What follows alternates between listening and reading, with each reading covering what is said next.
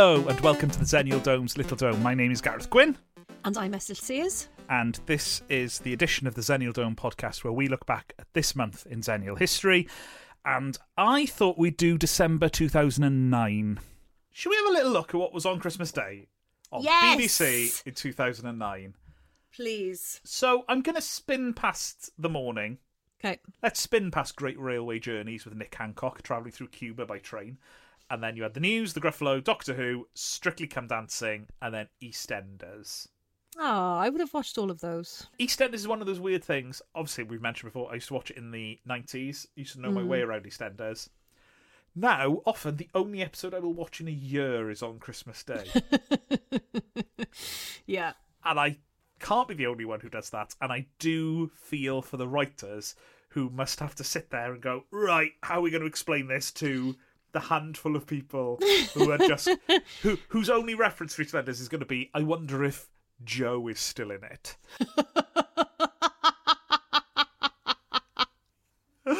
Paul Nichols. Yeah, Paul Nichols. Loved Paul Nichols. and I will need every character explaining in terms of how they are related to Barbara Windsor.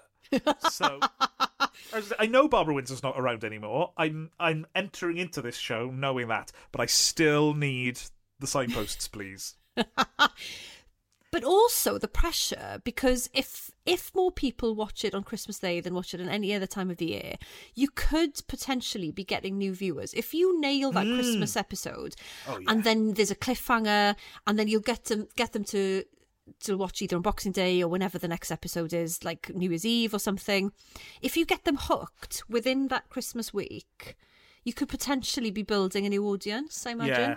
Do you know what does slightly bother me about the EastEnders Christmas special? Something very dramatic always happens mm-hmm. every single year. And yet no one ever wakes up on Christmas Day and says, Good grief, it's the anniversary of that time that person died. Yes! it's one of those slightly odd things about Soap So World true. is that no one ever marks the anniversary of anything. Whereas in real life, you know, if a family member died on Christmas Day, that would stick with you. Well, because not not to bring down the mood of this podcast, and I'm happy to talk about it in a in an offhand manner. Um, I had a miscarriage on Christmas Eve. right. Um, I I get a bit melancholy. you know that happened. You know that I will, happened. I will pause for at least five minutes to to reflect on fact that that happened on Christmas Eve. You're so right. I've never thought of that before. But that would fill a whole episode in on itself, like just just to reel through all the awful things. Things that have happened on Christmas. Oh yeah. my god. Because the Archers is the other one where they'll often like make a big thing happen on a big anniversary. So Yeah. did Nigel Pargeter fall off the roof on the anniversary of the time that woman died in the barn fire? like I think there's But no one no one seems to have made the link. Oh my god. Yeah. I mean you can't stare at these things too long because famously the Archers back in the fifties killed off one of their favourite character like most loved characters the night ITV started. So Love that. yeah. Just radio throwing everything at Oh it. they they really did. What I'd Uh, love, may- maybe, because if they don't have time to, to reflect on it in an episode, maybe just at the end, in the credits, they should Oh. list. An in memoriam section. Yes! Yeah. Because did Tiffany, played by Martine McCutcheon, did she die in a Christmas episode? It was definitely around Christmas because it was in the snow. It was in the snow. That's my memory. It was in the snow. But I feel like that's surely, you know, minimum we're mentioning that again. Yes, because we're all still talking about it. Well, we didn't even oh, know her.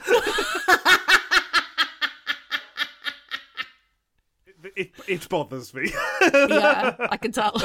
uh, and then there was the Royal Family Christmas Special, a Gavin and Stacey episode, but from what I can gather, it just says episode five of six, so I don't even think it was a Christmas special. Um, Catherine Tate, that was a Christmas special. Uh, BBC News, And then on Christmas night, the story from Mark's Gospel, and then at eleven thirty-five, the National Lottery Euro Millions draw. Oh. On Christmas Day. Yeah, well, it was a Euro Million, so Yeah, but even even then, because um, you know, Italy are busy with the Pope. Like, what? Oh, when what, did they, the fact that all of Europe went was still would going have, to. we're still going to do it, like because in the rest of Europe, like Christmas Day is even more sacred, um, religiously. Oh, yeah, I'd not thought that. How bizarre! But I think it's that thing where some European countries maybe you wouldn't gamble on Christmas Day, but I also think in other European countries you probably you absolutely would.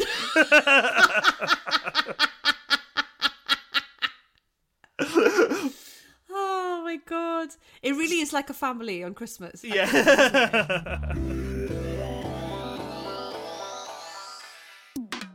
so December 2009, do you know what the Christmas number 1 was?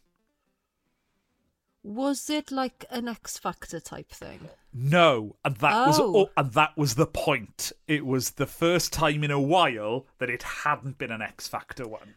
Was it a new song? No. Oh And the moment I say, you'll go, "Oh yeah, I remember this." Ah, no, I don't know. In 2009, a couple called John and Tracy Morter launched a Facebook group encouraging people to buy Rage Against the Machine's Killing in the Name of the week before Christmas. Yes. And they did it to prevent the winner of X Factor from achieving the UK Christmas number one for a fifth year running. Yes, I So- remember this. But Yeah. how how did these two people, these two unknowns, Yeah. do that? Through the power of Facebook, and I think this is this feels like a tipping point for Facebook. Where Facebook could be used, and a, a Facebook campaign that actually went, "We're going to do this," and they did it, and they got it to work.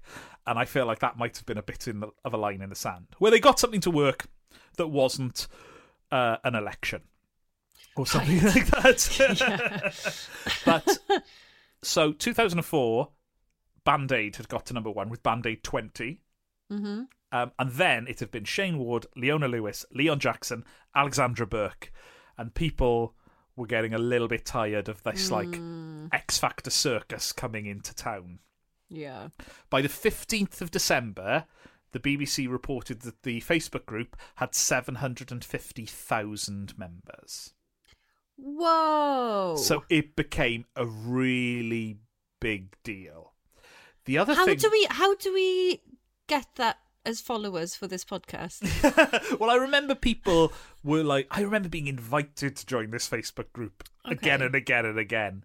What had happened was X Factor had said, "Oh, but we donate our profits to charity." Mm. So the Rage Against the Machine group said, "Oh, when you buy the song, please donate to charity as well."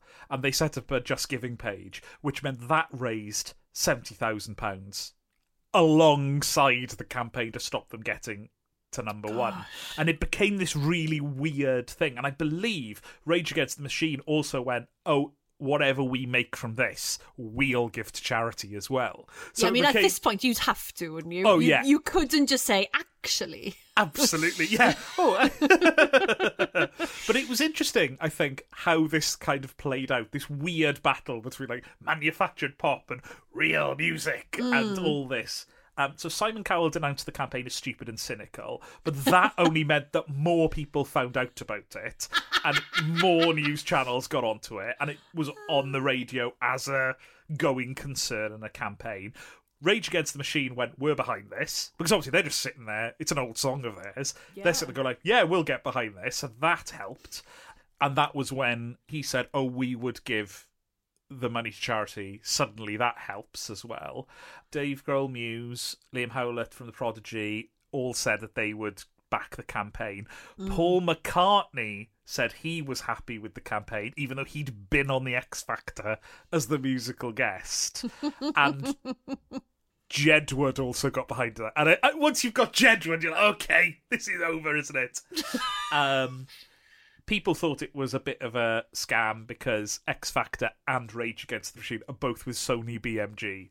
But I don't think that's true. I think if you're going to pick a band hmm. to stand against an X Factor, I could totally see why Rage Against the Machine Yeah. seem fun. Who was in contention with X Factor then? Joe McElderry. I remember him. He was quite baby faced. He was like a quite small boy. I remember Yes. Harry Hill's TV Burp would make fun of him. Yes. Rage Against the Machine themselves attracted controversy when they performed an uncensored rendition of the so- song on BBC Radio 5 Live. Oh, So they were asked to appear on Five Live and sing the song, but not to swear. And during the crescendo of the performance, he screamed the lyrics as written. Uh, hosts Nicky Campbell and Sheila Fogarty apologised afterwards. Now, if in your song you have the line, I won't do what you tell me, do you think they might swear during it when I... It's one of those things where you go, yeah. what were you... Also, I don't believe for a second Five Live thought they wouldn't swear. Do you think? Not sure, sure. I'm, Okay. I mean, someone in Five Live would get in trouble if he ever admitted to it. But you book Rage Against the Machine Yeah. to sing their protest song and tell them to change the words beforehand. What What was the swear word? So the the the proper lyrics are "fuck you, I won't do what you tell me," Okay. and that's what they sang on Five Live on the morning show. And Nicky Campbell and Sheila Fogarty had to apologise. Surely they must be going like, "Well, of, of course." That's the least. It's like when you get Bob Geldof on TV. Everyone's like, "Come on, do your swearing, Bob. Go on, do your of But it- swearing." But then this would have generated more publicity for it as well, Of wouldn't it it? did. Yeah, this is the thing. It was just, it was one of those things where it was just a complete snowball by this Yeah. point. Um, so on the 20th of December, it reached the number one spot. It sold more than half a million copies and became the first. This is actually quite a big deal. It was the first download only single to become the UK Christmas number one because Oh, obviously it hadn't big. been produced as a single ready to ready to go. Uh, the following week, Joe McElderry's cover of the climb became the last British UK number one single of the year, and the and and of the uh, that decade. Okay, so he did get to number one. He did get to number one eventually. Killing in the Name dropped to number two, and then fell 38 places to number 40 the week after because obviously it's just a protest Yeah. thing. Uh, later that like the following year, Rage Against the Machine performed a free concert for 40,000 pound uh, fans in Finsbury Park where they hand they were handed a representative check for the amount of 162,000 pounds representing the proceeds from the Just Giving page and the royalties of the Yeah. single. It broke the world record for the category of fastest selling digital track after recording over half a million downloads in its first week. Gosh. Oh, Um, yeah, so I am glad now that you don't have that X Factor, Pop Factor, Christmas number one thing. Just because I always loved the race to number one with with like proper bands. And like some people would would come out with like a really left field Christmas song that was awful, but they were obviously releasing it hoping it would get to Yes. number one, and it never did. Do you know what could be Christmas number one this year? There is one song that they're playing on Radio One at the moment that is just like a, it's just a normal song, but there's a reference in it about drinking and drinking until Christmas or something. There's just one line in it, and it's not a Christmas song, but I just get the sense from it that it might creep up the charts as Christmas comes for because there's a reference to it about Yeah. something about uh, drinking drinking until my until I see my friends at Christmas or so, there's something like that. Sounds like the sort of thing we'd have sung during lockdown.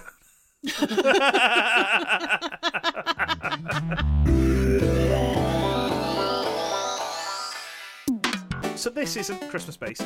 Maybe this is a bit London centric, but I don't know. Then December the 9th, 2009. The circle line stops being a circle. Oh, Prior to 2009, the circle line was a circle and had been a circle since 1884 okay. and it ran around a load of central London stations in a circle. Mm. On December the 9th, that stopped and it is now and remains a spiral where it started Paddington and then it goes round London and then it spins out to Hammersmith. Oh, I feel like I should have been aware of the build up to this though, because again, like that was the year that I moved back to Wales from London. So the plans would have been in place. Yeah, I remember. Generally, you know, they bring out a new tube map every couple of years. I no one really cares because the differences tend to be very small. This was one where they did go, please pick up a new tube map because you might get on a train and it will go somewhere else. Owing to its traditionally circular nature, the line has generated many urban myths over the years, including that a dead man travelled around undiscovered. because when it was a circle, you could just get on it and spin around all day. Yeah. So you could have literally have just gotten on it at You any could have just got on it yeah. in, in the, prior to 2009. You could have got on it and just spun around London all day, either clockwise Mm. or anti-clockwise. And this meant that rumours included a dead man had travelled around undiscovered, that a school or office had used the service to save on infrastructure costs.